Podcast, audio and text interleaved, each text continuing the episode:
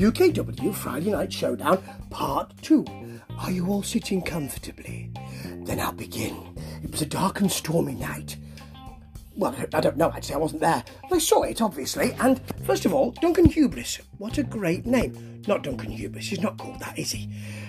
He's called Paul Hubris. Great name. He wants Mustafa Khan, and Mustafa Khan later on says, We'll have a bit of that then. Then straight into Dylan, Tommy Dylan, meet in the ring, coming out, calls out Duncan. He won't come out. When you go back to the up the rampway, don't turn your back. Oh, you did. Here's Big Daddy, a Duncan. Duncan, he's choke slammed. We don't see where he's choke slammed, so it could have been anywhere. I hope it's onto some kind of soft matting. Then we then we're taken to Dylan, who obviously looks like he's hurting. He's doing that kind of convulsing thing which wrestlers do to make it look like I'm hurt. And um, Sid goes down to see him, Sid Phoenix, and JPR goes down to see him. There's no medical staff or EMTs, as US wrestling would call it. You know, there's nobody there. He's taken to the back. Don't lift him. Don't lift him. You're supposed not to lift somebody when they've had a bad. Oh, they've lifted him, taken him to the back to apparently the medical staff. But where were they? Having a cup of tea?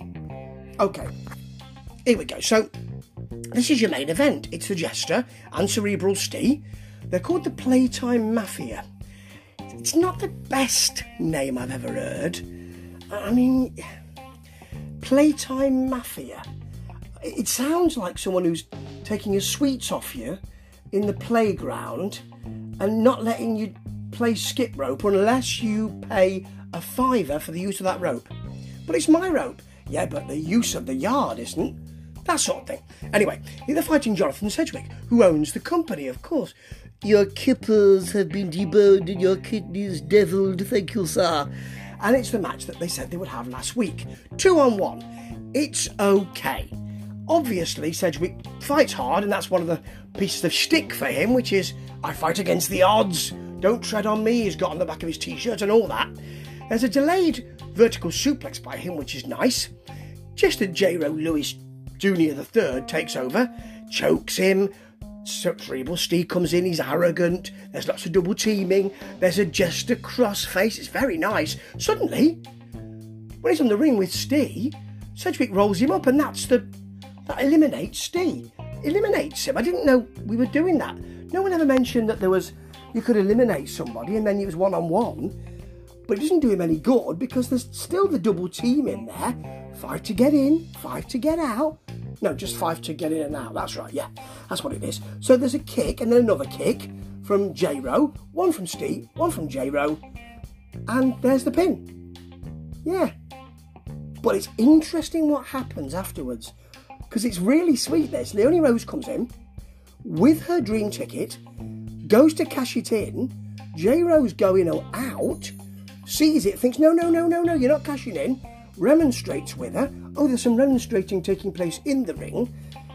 And then the time has passed. Sedgwick gets up, looks like he's actually a bit more compos mentis, and she thinks, I better not cash in now. That's really good, but what she does do is shout that she wants the heavyweight championship. Yes, now that will be really interesting because they're putting a lot of store by her, and so am I, because she's, as I say, the work she's doing now is really quality heel work and good work in the ring as well.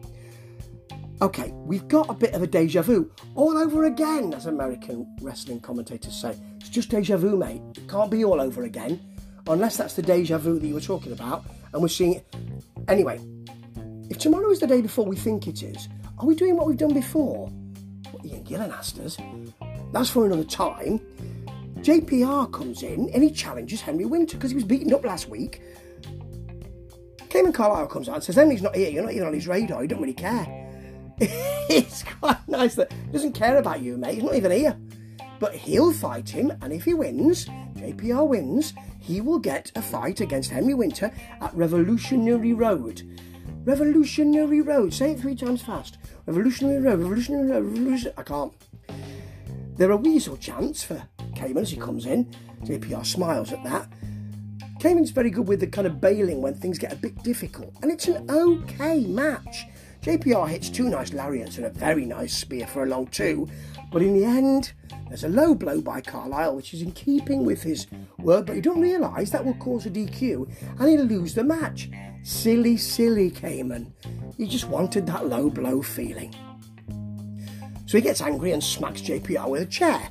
So is going to fight Henry Winter at, uh, at Revolutionary Road. But it, we're left with the same thing last week, which was that JPR is left in the ring. And that's it. It's a bit deja vu. Not all over again, it is a bit deja vu.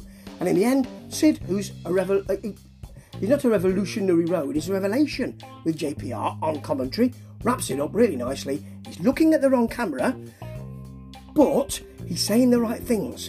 And that's part of what's good here. Sometimes it's not quite there, but it's nearly there.